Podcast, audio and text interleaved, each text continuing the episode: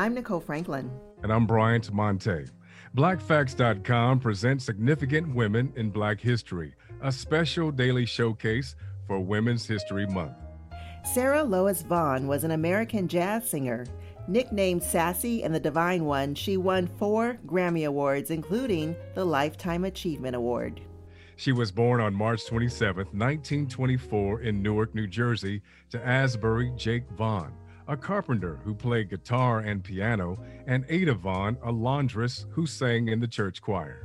By her mid teens, she began venturing illegally into Newark's nightclubs and performing as a pianist and singer at the Piccadilly Club and the Newark Airport. Vaughan began her solo career in 1945 by freelancing on 52nd Street in New York City at the Three Deuces, the famous Door, the Downbeat, and the Onyx Club. In the summer of 1980, she received a plaque on 52nd Street outside of the CBS building, known as the Black Rock Building, commemorating the jazz club she had once frequented on Swing Street. Vaughan passed away on the evening of April 3, 1990. She was 66 years old while watching Laker Girls, a television movie featuring her daughter. Her funeral was held at Mount Zion Baptist Church in Newark. Learn Black History.